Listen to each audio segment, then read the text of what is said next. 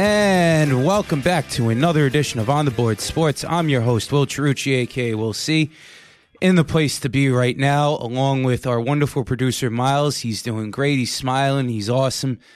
And joining us on this fine Thursday, May 23rd, 2018, is my co-host, Sean Thomas, via the phone. Sean, how you doing? Well, I'm doing good. How are you doing on this sunny, rainy, and now sunny Thursday? Well, I wound up managing to kind of, sort of, somewhat uh, skip the raindrops here a little bit here and there, so it's good. Just managed my my way around the city in Queens via public transportation, so I wound up not getting caught up in the rain. So it worked out pretty pretty good. So everything is good over here on your on the on my front. Sean, I know we have a lot to talk about here.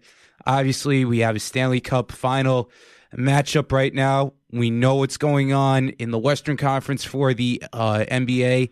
As far as the NBA Finals goes, the Golden State Warriors make it back to their fifth straight NBA Finals, and it's looking like an absolutely uh, classic so far right now out of the out of the Eastern Conference, almost like uh, Pacers and Knicks with this whole Drake drama going on with regards to him, what's going on with him over there. And obviously, we'll, we'll get into the Jets in a little bit with uh, what happened with Mike Maccagnan.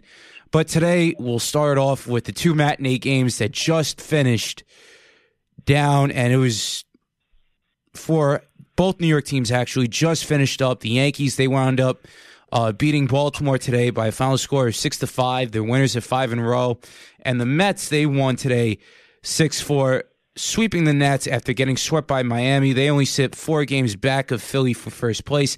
But let's start off with the Bronx Bombers right now because Sean, uh, every week we keep on talking about this team, and we see this team come through with a, a AAA roster, and we it's unbelievable what's going on. Yes, they went up against the last place Baltimore team that's been putting out uh, double A double A guys. It looks like, and it seems like almost every night. But they keep it close, and this team does not give up. Sean, they do not give up. They're literally right there, and you know the bullpen. It, does it have its days? Yeah. Are they still ranked in like the bottom third of the league as far as the total? Uh, ERA goes and all that stuff. Yes, but they're playing, they're winning games, and Aaron Boone is looking like a genius right now. The puppet is actually looking like a genius. So, Sean, I want you to, I want to know your thoughts right now on these Yankees winning their last five in a row. What's your take? Well, well, you know, my take is, you know, I think your last point is, you know, why they've been playing so well. You know, Aaron Boone has gone from the puppet to, you know, the guy that seems to be in control of, you know, of um uh, of the team. You know, um I was listening to, into um uh, the Michael Kay show, and he was upset that today he sat uh Gleyber and he sat Gary Sanchez, and the Yankees had the lead. They gave up the lead, and then who comes in to win the game? Uh, Torres draws a walk. Sanchez, he comes into the game, singles to right. The Yankees score the winning run to win six five. Well, like I well I bring that up because it goes to show you that Aaron Boone has control of this team. He knows which buttons to push. He know he he knows which moves to make, and the proof of that is exactly uh, what you said. This team, half of this team should be in Scranton right now.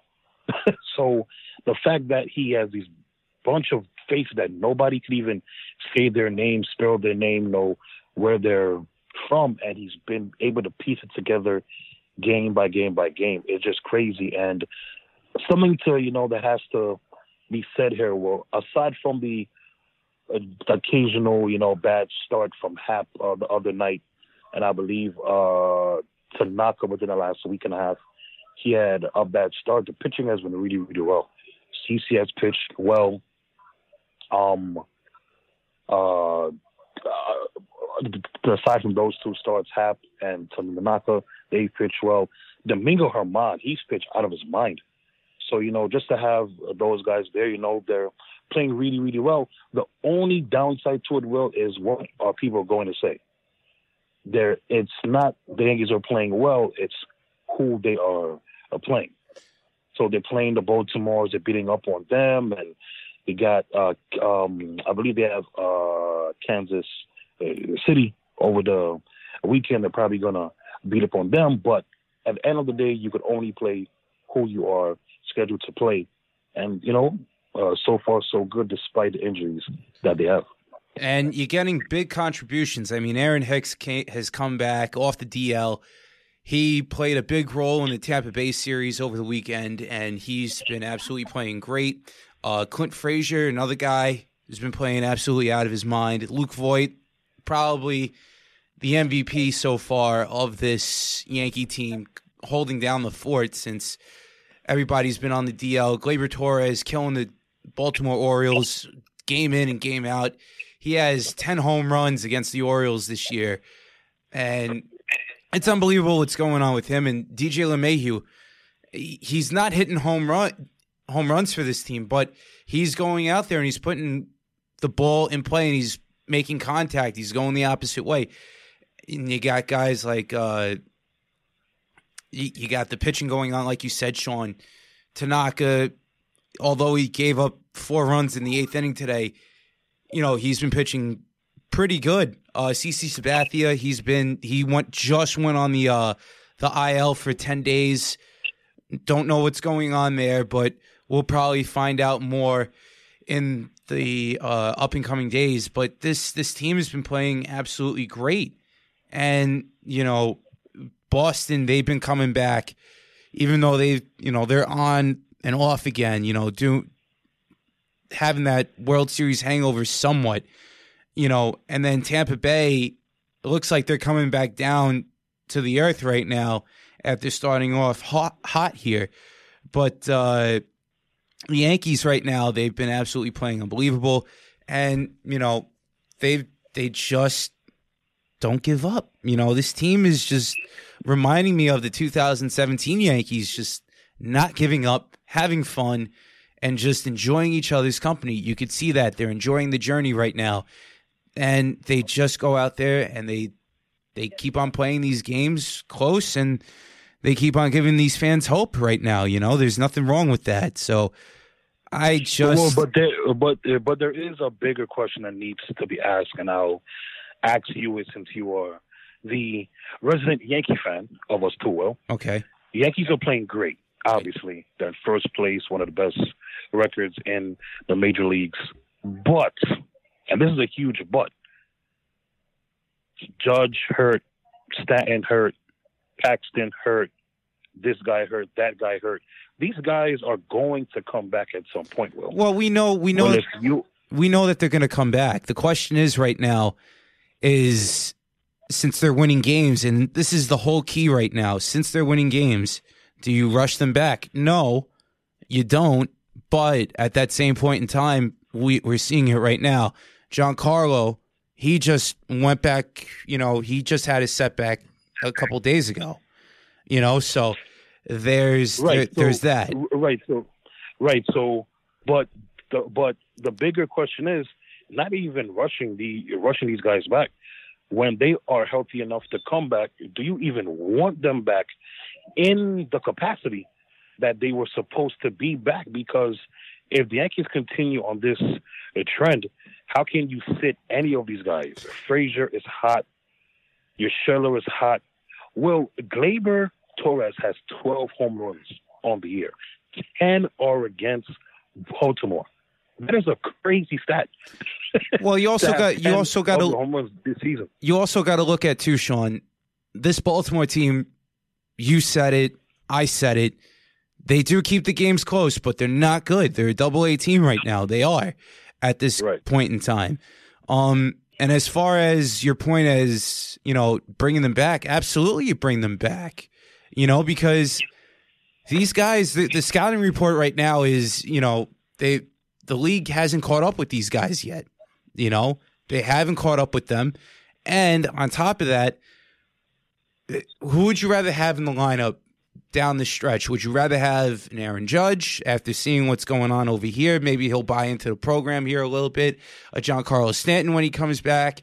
You know, there's a lot to be remain to be seen here. But Sean, at that very same point in time, what I see right now out of this team is this: you keep them up until the bottom falls out here, whether it be five games, six games that some of these guys will keep on going in and out of. And remember too here, remember too, a lot of these guys, Clint Frazier, the you know, uh, who's the uh, who's the other guy right now that's playing third base? I keep Urshela.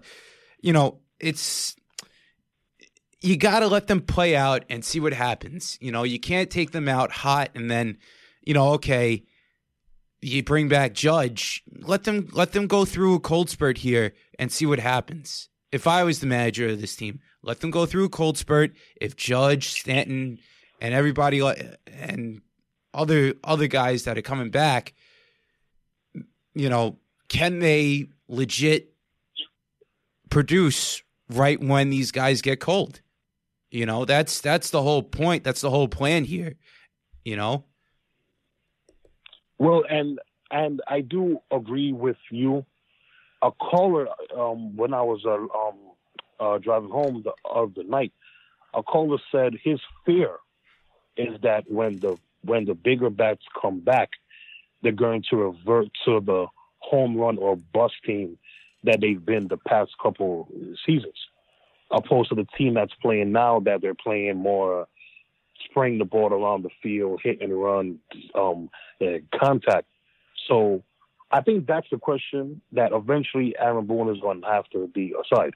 Obviously, when Stan, uh, uh, when he eventually comes back, he has to play. Obviously, Judge has to play when you come back. But I think that's the only concern. But Will, the funny thing is, it's not even a concern. That is a great. Will I wish the Mets had the Yankees uh, a problem. You have so many talented guys on your team that it's hard to say no. The Mets problem is that it's hard to say yes to a to the majority of their team will. So it's not even a big deal. It's actually a very good problem to have. Aaron Boone just has to make sure when that time comes, and it's going to come, that he just puts the right guys at the right spot. And you look at what the Mets are doing right now too. Here, they just keep after getting swept by the uh, Miami Marlins over the weekend. They wound up playing the Nationals this week, and everybody's talking about Mickey Callaway and what's going on here with regards to his job and this and that and the whole nine. And the way how I see it is this: I'm actually glad that the Mets organization stepped up here and said that they have Callaway's back because of the fact that let's say if he did get fired, right? This would be the third manager within the last two years with with Terry Collins, and then you have uh, Mickey coming in, and then whoever the third manager would have been at that point in time, it would have been a total train wreck, Sean. It would have been an absolute train wreck to say the very least if they did fire Mickey Callaway. My thing is, you know, the players they had a lot of pressure taken off of them after their their GM and their ownership here goes out and says that their their manager's job is safe for the time being. And there's a lot of things that have been going on. Obviously, Yoenis Cespedes has gotten hurt. Yeah, they brought back Carlos Gomez. Yeah, there's a lot of things going on. But Sean, you're the resident Met fan here. You get to see this team play almost on an everyday basis, like like I do somewhat. But what's your take so far on the Mets sweeping the Nats this week and you know, after what had happened down in Miami? I'm actually surprised Mickey kept his job from the standpoint of going into the series everybody said, well, if they lose two out of three, he's gone. He's know he's gone, and they got swept. And in the last two games, they got three hits. So when they had the press conference before uh, Monday's game, I I was ready to be like, oh, okay, well, you know, he's gone. And well, I think this is what makes me smile as a fan of the Mets. Brodie took a hundred percent responsibility for the struggles of the team. he took blame for some of the moves he's made has not come to pass or hasn't come to pass yet. He's pretty pretty pretty much blaming himself for the construction of the team. And as he said, like, you know, I put Mickey in this situation because of the players that I went out and got. And Mickey can only manage the players that I've gone out and got. So I love the fact that he took the blame amongst himself. And it's crazy. Robinson, Cano, IL, McNeil, IL, um, Nimmo, same same thing. Conforto, same thing. So we're pretty much playing with a bunch of the AAA guys, will ourselves, and we sweep the Nationals where where we where we faced Corbin, Scherzer, and Strasburg. So it's almost like, what is this team or who is this team? Is this team the team that got swept by the worst, by the second worst team in the major leagues, or is this a team that just beat three of the best um, uh, pitchers uh, uh, in the game? So we have to see, but we have a bunch of guys hurt, but guys are stepping up. And well, Peter Alonso, forget a rookie of the year. Will if it wasn't for uh, Christian Yelich and some other the guys, you can make a case for Pete uh, Alonso as a MVP can uh, can uh, study well. That's how well he's um uh, playing. But this is a very good start to the week. We'll see what happens over the weekend, well. Because if we get swept by the Tigers out of all teams, well, or if we lose two out of three, the talk is only going to happen uh, uh, once again. Right, and you can't take anything away from the Mets what they did going up against the three-headed monster of the Washington Nationals starting rotation with Corbin and Scherzer and and uh, Strasburg. But with that being said, this Nationals bullpen, they've been really, really bad. They've been really, really bad, and it hasn't really looked good so far for them this year. And for their skipper right now, that's going in, it's just everything's coming Eh, shit's rolling downhill right now for this team, and you know it, it could be it could be a lot worse. But you know for the for the Mets right now, for them, it's just it's looking good. They're one game out of off of 500, and they only, like I said before, they only sit four games back of Philly for first. So it, for everybody panicking and everything like that, the managerial move and everything like that didn't need to happen. And the time for that press conference and that time to talk and have that backing for Mickey Callaway uh, came at the right time for this team. You know, it was a wake up call for them. And that's why they play the games. You got to see what happens moving forward. But uh, there's a lot that remains to be seen coming out of uh, this weekend. And like you said, they go up against the Tigers tomorrow for what a, a three game set, and then they play up against. Uh, I don't even know who, who they play up against on Memorial Day weekend, uh, Memorial Day. Well, that is a good uh, question. I feel um, we go um, on the road. We go to the Dodgers and Arizona, or Arizona. They go to they go to Arizona. They go to Los Angeles for oh, right, two yeah. games, for three games, four games, excuse me. Wow, for four games, and then they play Arizona for three on the weekend of the 31st to the 2nd. So there's a lot to be seen over here with regards to what's going to happen with the Mets. So, and well, those two teams, the Dodgers are you know pretty, or you know they're playing to the expectations that a lot of people had for them, but Arizona is kind of a surprise team.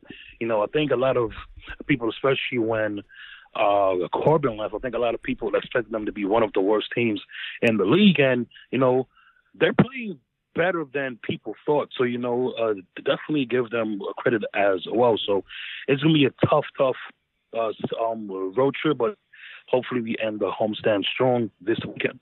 And they're playing 500 ball right now. Absolutely, no doubt about it. Everybody thought that they'd be in the uh, the cellar of the NL West, but that belongs to the San Francisco Giants right now. But there's a, like I said, there's a lot that's going on. Obviously, Cody Bellinger's absolutely killing the ball. He's batting 394 so far this year. Uh, there's a lot that's going on in, in the league, and he Bellinger's on base percentage. He's leading the league in that. Slugging, he's leading the league in that. OPS, he's leading the league in that, and even hits, he's leading the league in hits. So it's, it's right. it, he's he's playing like a true MVP candidate, and the hype is actually pretty real over the past couple of years with what's been going on with him. And then you know, not to look away at the Tigers, but they're you know they're still in the thick of things. Well, really, they're not. They're 13 and a half games back, losers of their last three, and they're one and nine in their last 10 games played. But it's just not it's not looking good for them right now. But you can't take a team like this for granted. You can't. Oh no, definitely not, definitely not. Well, um, uh, before we move on to our next uh, uh, subject, well, me and you both picked the Twins to win the uh, um American League Central.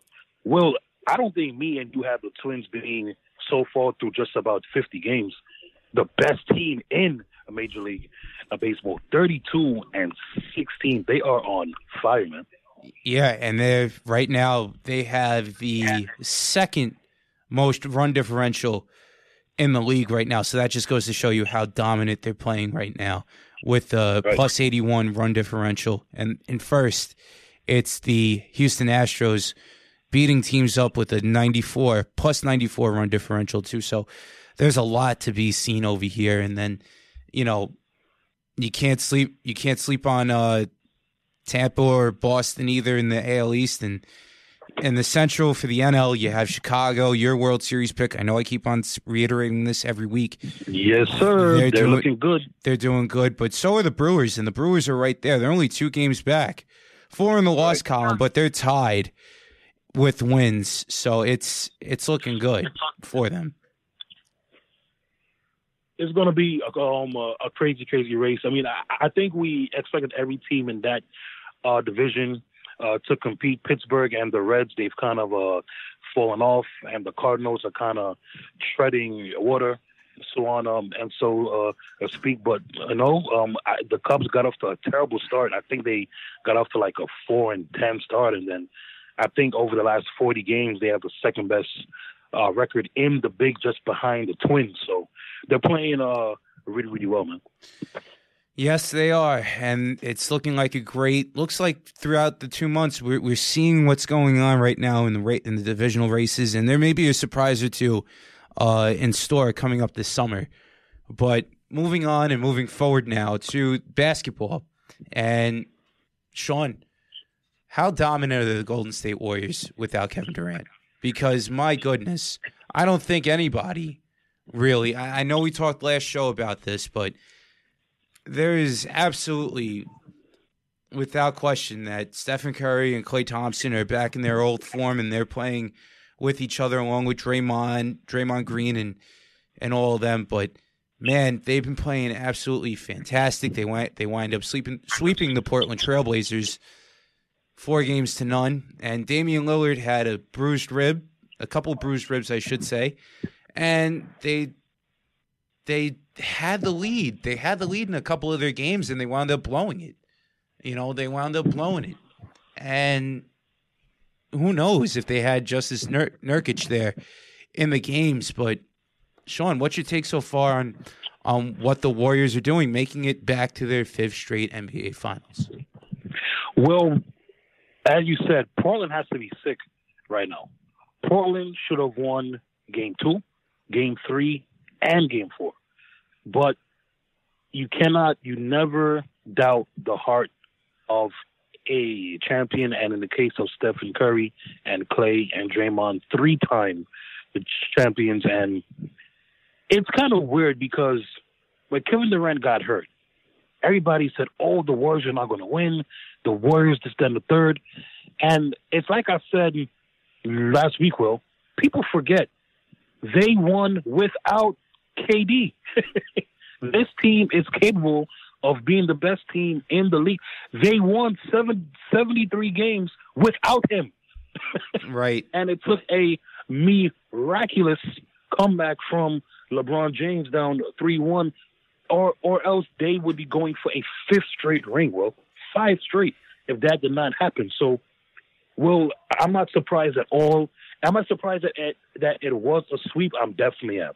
I think that Portland. Well, I thought that Portland was good for at least a game, maybe two, but to get swept, I mean, that was just the crazy. And um, and uh, but you know, well, I'm not surprised because Stephen Curry proves, uh, well, not even proves, he reminded everybody he's still one of the best players in the game. Klay, but Draymond Green, if there was a Eastern Conference Finals MVP, which I think there is, I hope it went to him because he single handedly won game three and game four. He was playing point uh, forward at some times, and at three, he hit in game four in overtime to kind of seal the deal. I think Draymond Green showed everybody his worth that he has. So, will whoever comes out of the East, I think they need to do it in six games because Game Seven of the Eastern Conference Finals is actually Memorial Day, and the NBA uh, Finals starts a week from today. So, Golden State is going to have ten plus days of time off.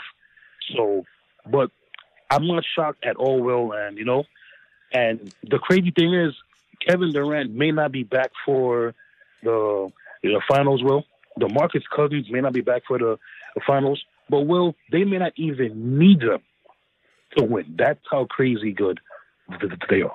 And as long as they have that eight man rotation that's going on uh, with the with what Steve Kerr is doing, I think that the Warriors are in a very good place right now. And if they can legit go out there and just play their game and Stephen Curry just doesn't miss along with Klay Thompson, I think they'll be fine, you know. But this they play a team suffocating defense, you know, coming down the stretch. They they do it. And get this. Hey, let me ask you something, Sean. Yes, sir. Who was the last professional sports franchise to win 19 playoff series in a row?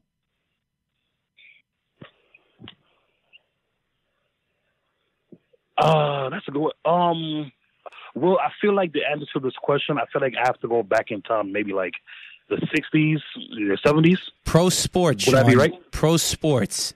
We're talking all Pro four sports. sports. Yeah, all four professional sports. Well, I would say Boston uh, Celtics, but if not them, then I don't think it's been done.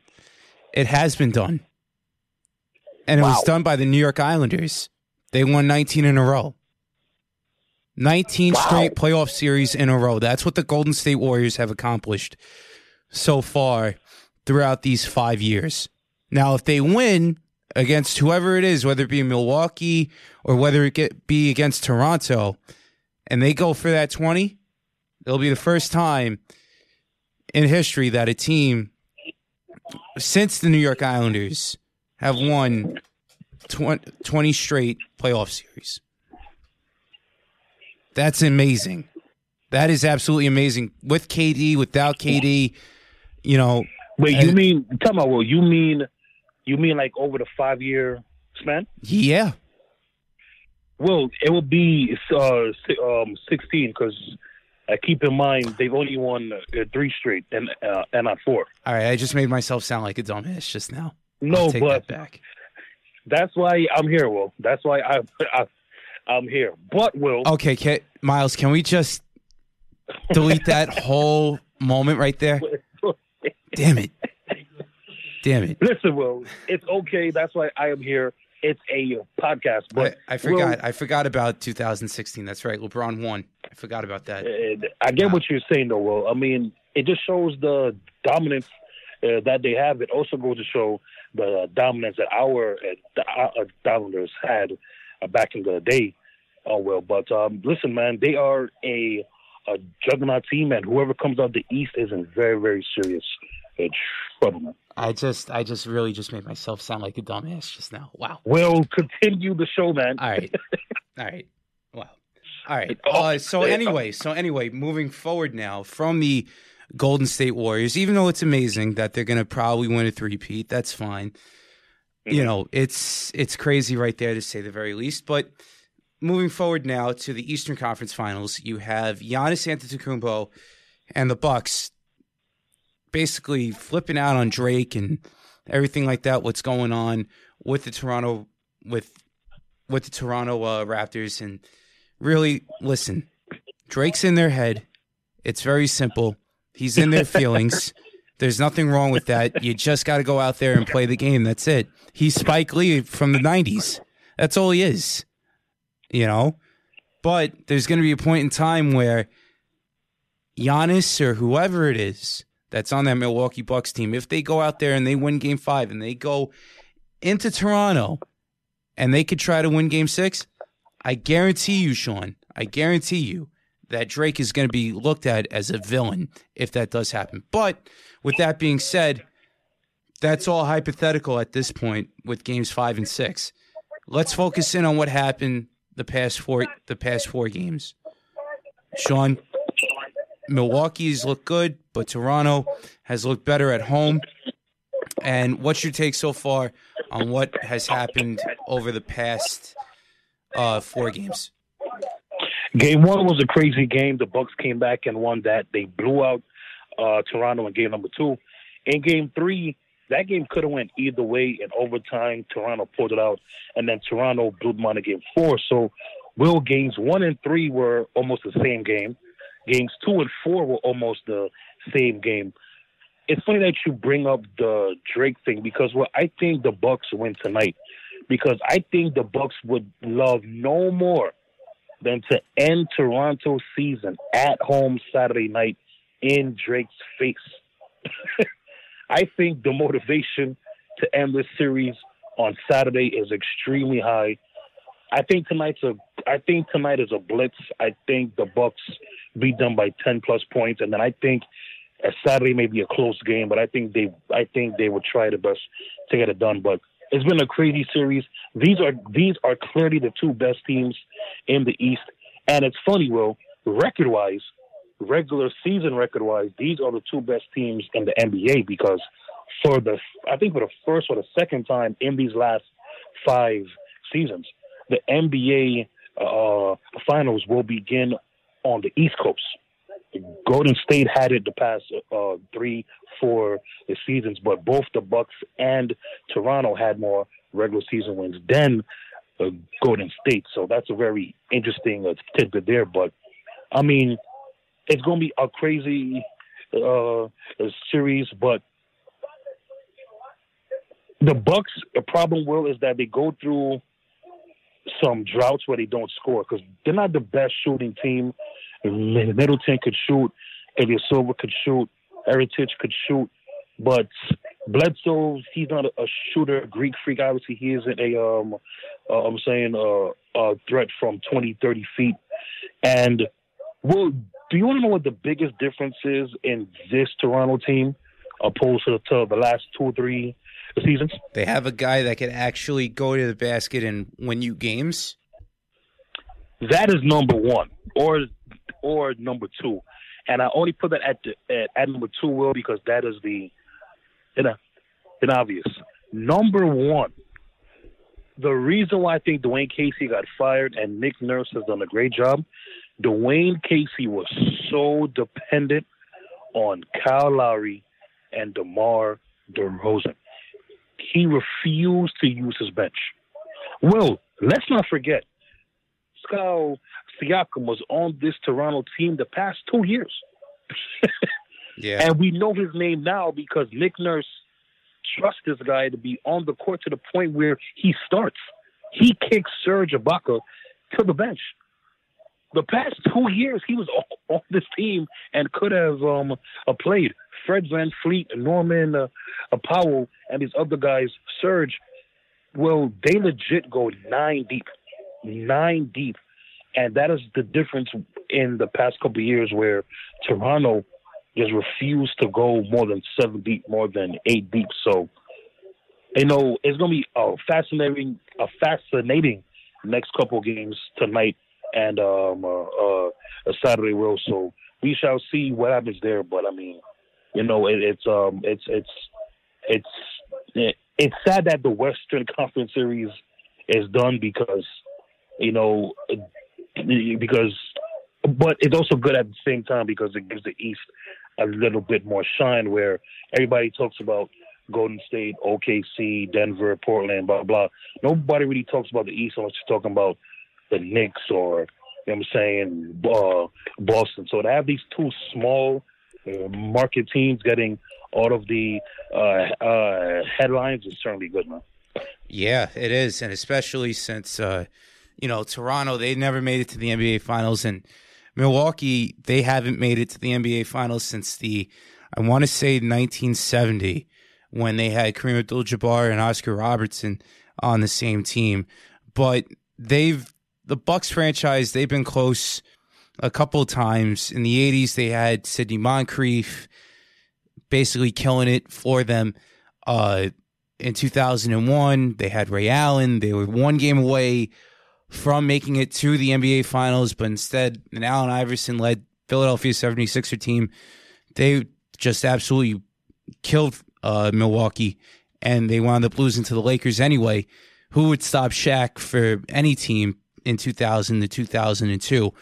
But with that being said, Giannis is looking like the most dominant thing out there in in the uh, NBA right now, and it's funny because you know you mentioned you mentioned the teams and you mentioned you know what's going on. This storyline here with the Warriors and with if the Bucks make it, or even if the uh, Raptors make it, it kind of would remind me of the the past uh, the 2016 finals where you had LeBron and you had the Golden State Warriors going up against each other, or I'll take it one even one step even further back. It would be the best player at the time, Kobe Bryant, back in 2008, going up against the Boston Celtics, the best team in the NBA at that time. Best player versus best team. I think that's what the NBA wants to see.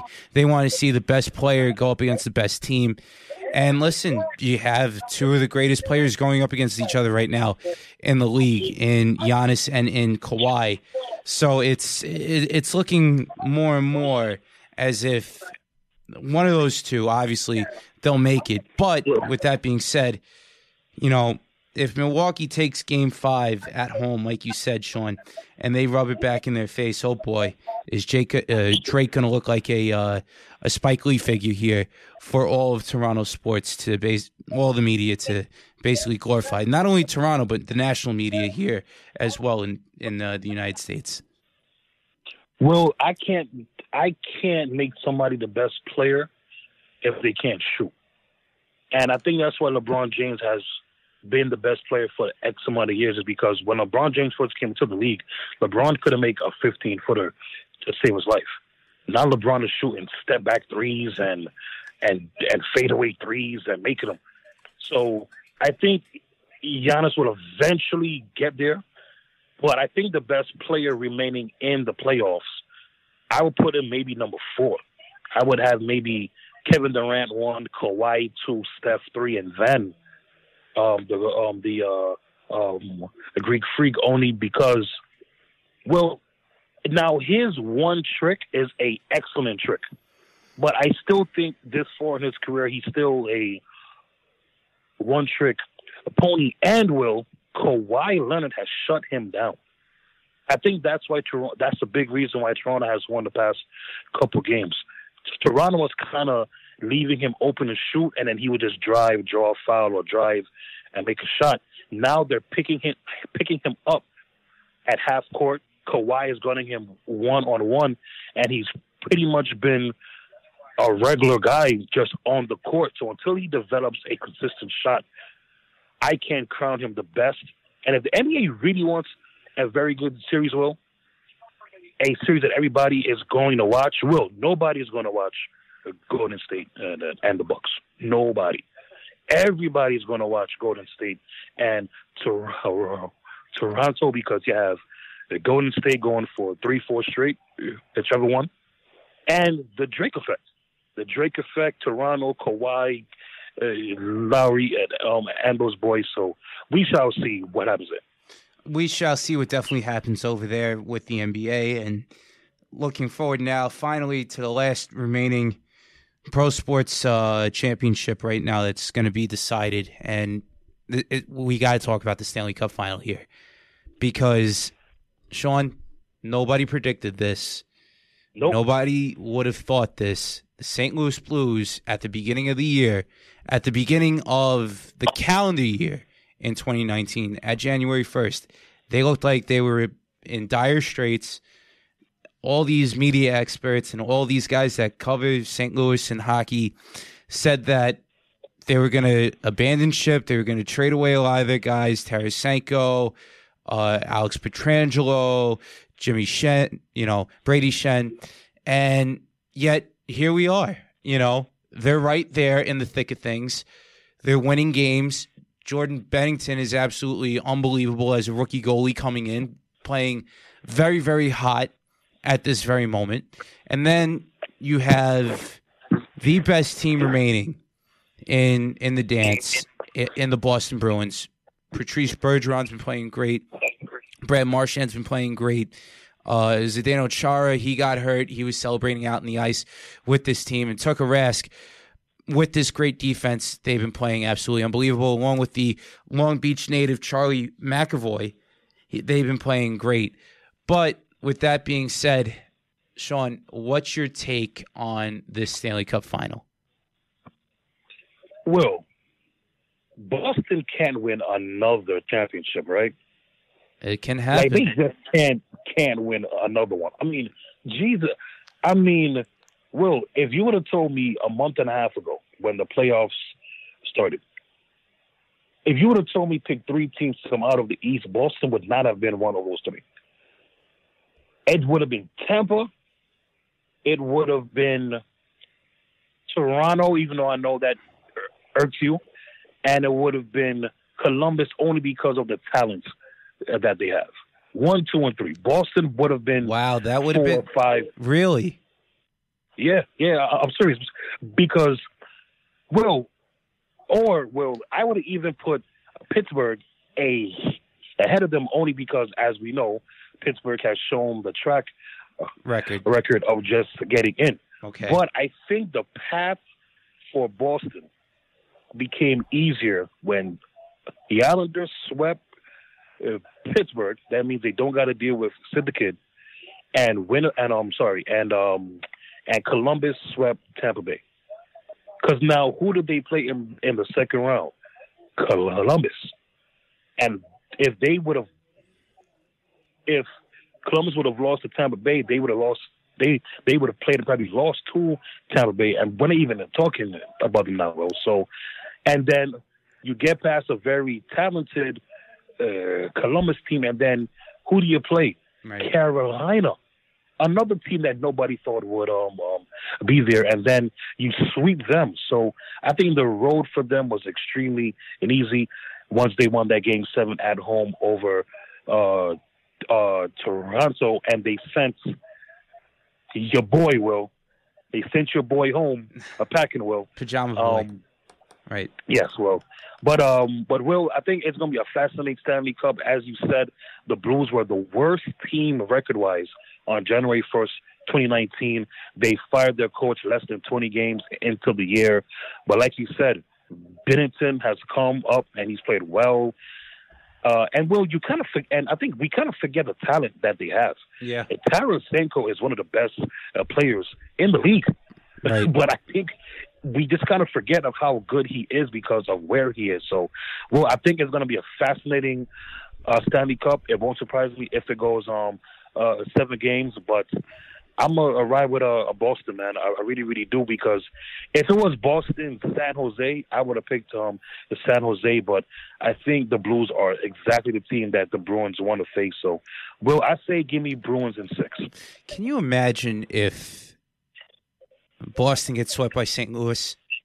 I mean, think about that. I, I don't know if that would be like the first time that would ever happen if a team that wound up sweeping in the first round the Islanders, then getting swept by the Hurricanes, then the Hurricanes getting swept by Boston. Can you imagine that if if that does happen, that weird trend? If if St. Louis does sweep the Boston Bruins, that would be absolutely crazy. That would be absolutely and it nuts. Can, it happened, bro, because Binnington, he's playing hot, man. Yeah. He's playing really, really well. I think I saw a stat. I think out of the last 68 shots, he has 64 saves. Yeah. That is a crazy stat. That's that's insane. That is absolutely insane. But for me, I'm gonna have to go with the Bruins, and I'm gonna have to go with them in six, like you, maybe seven. I think the sa- the series can get pushed to seven to the brink, and it might be one of the best Stanley Cups in recent memory. But with that being said, I think everything's going to come down to whether or not the Blues can just go out there and play their physical style of of hockey. And Craig Berube has been absolutely killing it, coaching them to say the very least. And like I said, with Binnington, Binnington, Binnington has been absolutely hot. He's been absolutely fantastic. But they have to keep this up. They're gonna want it. Who? It's a matter of who's gonna want it more. And come coming down to the final stretch. I mean, obviously, you have Maroon, you have Tarasenko, you have Parayko over there playing great. There's a lot of things that ultimately just need to happen here for the Blues to win. And they got to steal, uh, it's got to start with stealing one game down in Boston. Because if they lose two, I think it's going to go, Boston's going to have the edge just because the fact that they have the ice, the home ice, and because the fact that this team know they've played year in and year out with each other. And on top of that, it's going to come down to somebody, some unsung hero at the end of the day. Everybody's going to look at the stars. Everybody's going to look at the well-known names. It's going to come down to an absolute unsung hero, to say the very least. But I'm going to go with you. I'm going to say Bruins in six here. So we'll see what happens.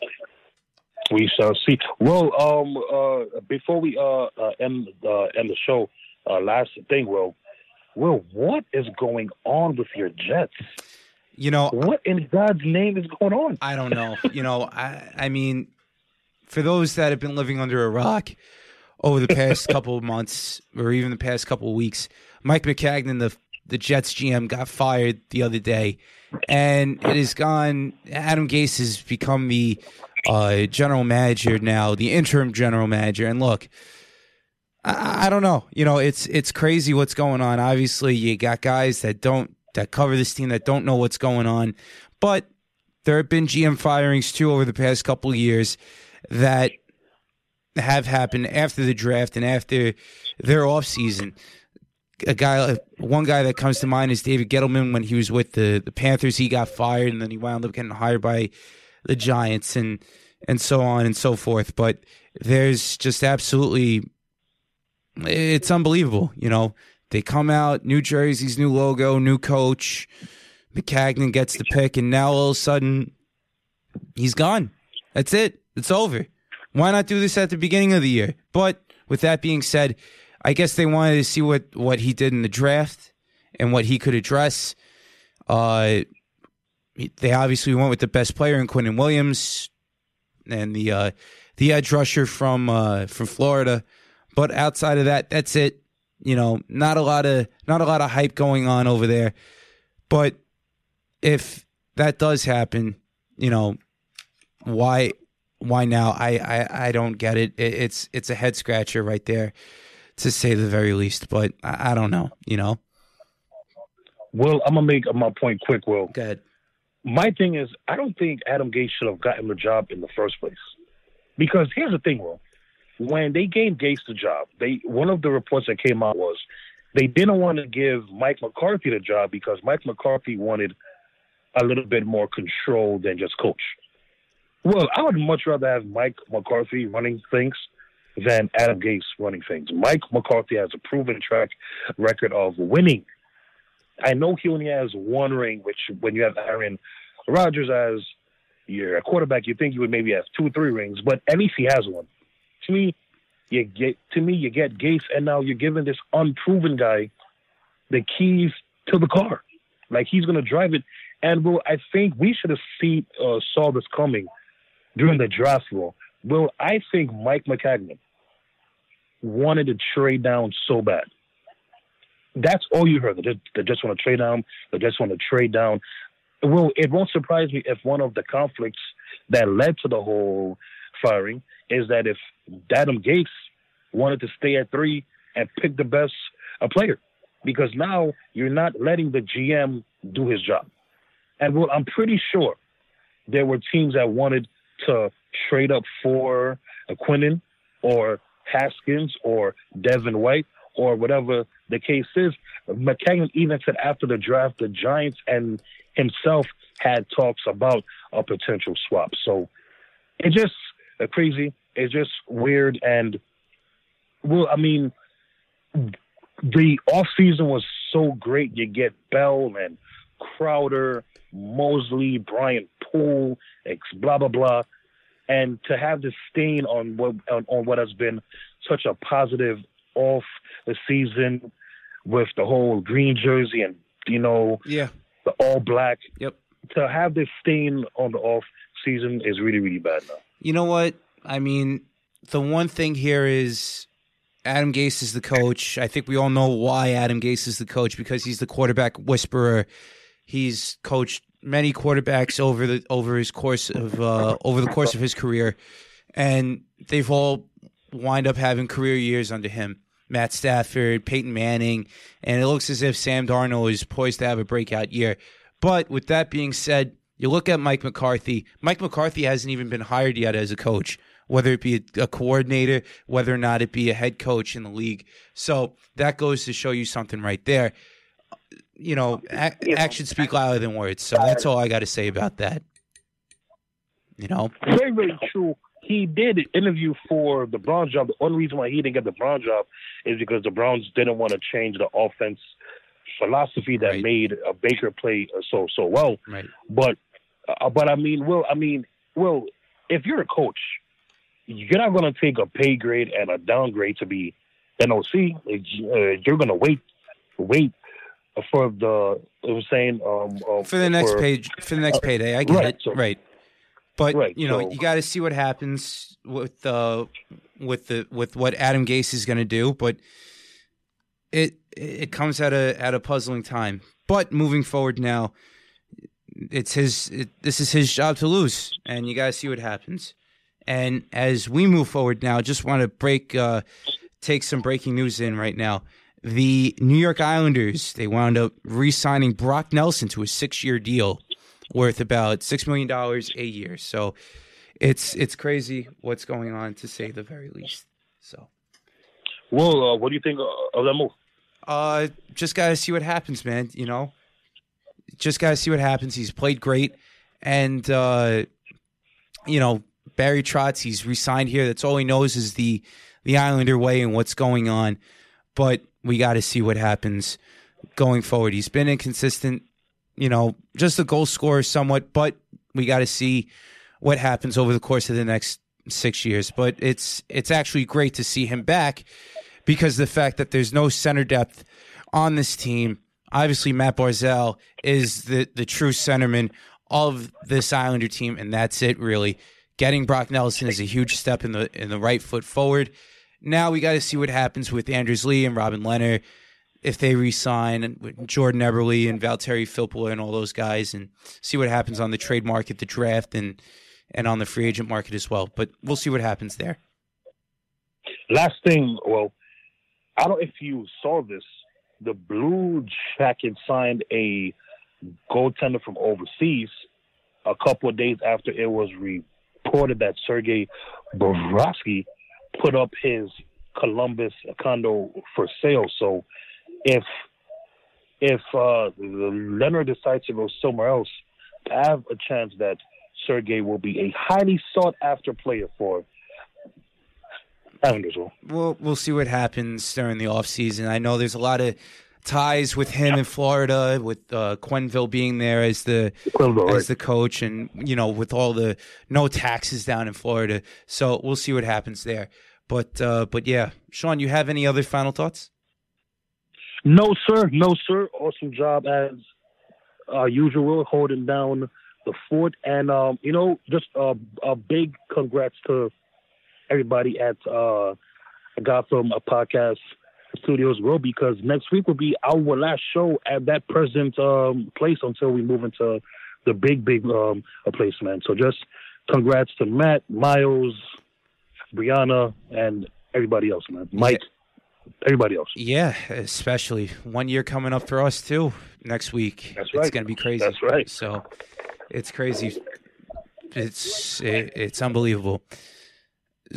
For everybody here at Gotham Podcast Studios, for our wonderful producer Miles, he's doing great, and for our owner, the owners of Gotham Podcast Studios, Brianna and Matt Peters, obviously Sean, you said it the best. They're going to be moving out of the studio that we're in right now to the new studio over on 38th Street. So it's going to be really, really awesome to be over there in Midtown, and it's going to be fun. And for my lovely co-host Sean Thomas, he's always awesome with a capital A. Sean, Yes, sir. you did a wonderful job, man, covering everything. Maybe I'll see you back in studio. I got to give you that gift, by the way. So Yeah, man. Yeah, man. I'm, I'm so so sorry about the man, but with the last show being there, man, I gotta call on next week, man. Absolutely, I'm called out of work, Will. you got to do what you got to do sometimes, right? Yeah, man. Absolutely. All right, baby. Talk to you later, man. For right. like I said, for everybody here at Gotham, for Miles, for Sean, I'm your host Will Trucci logging out. We'll talk to you soon.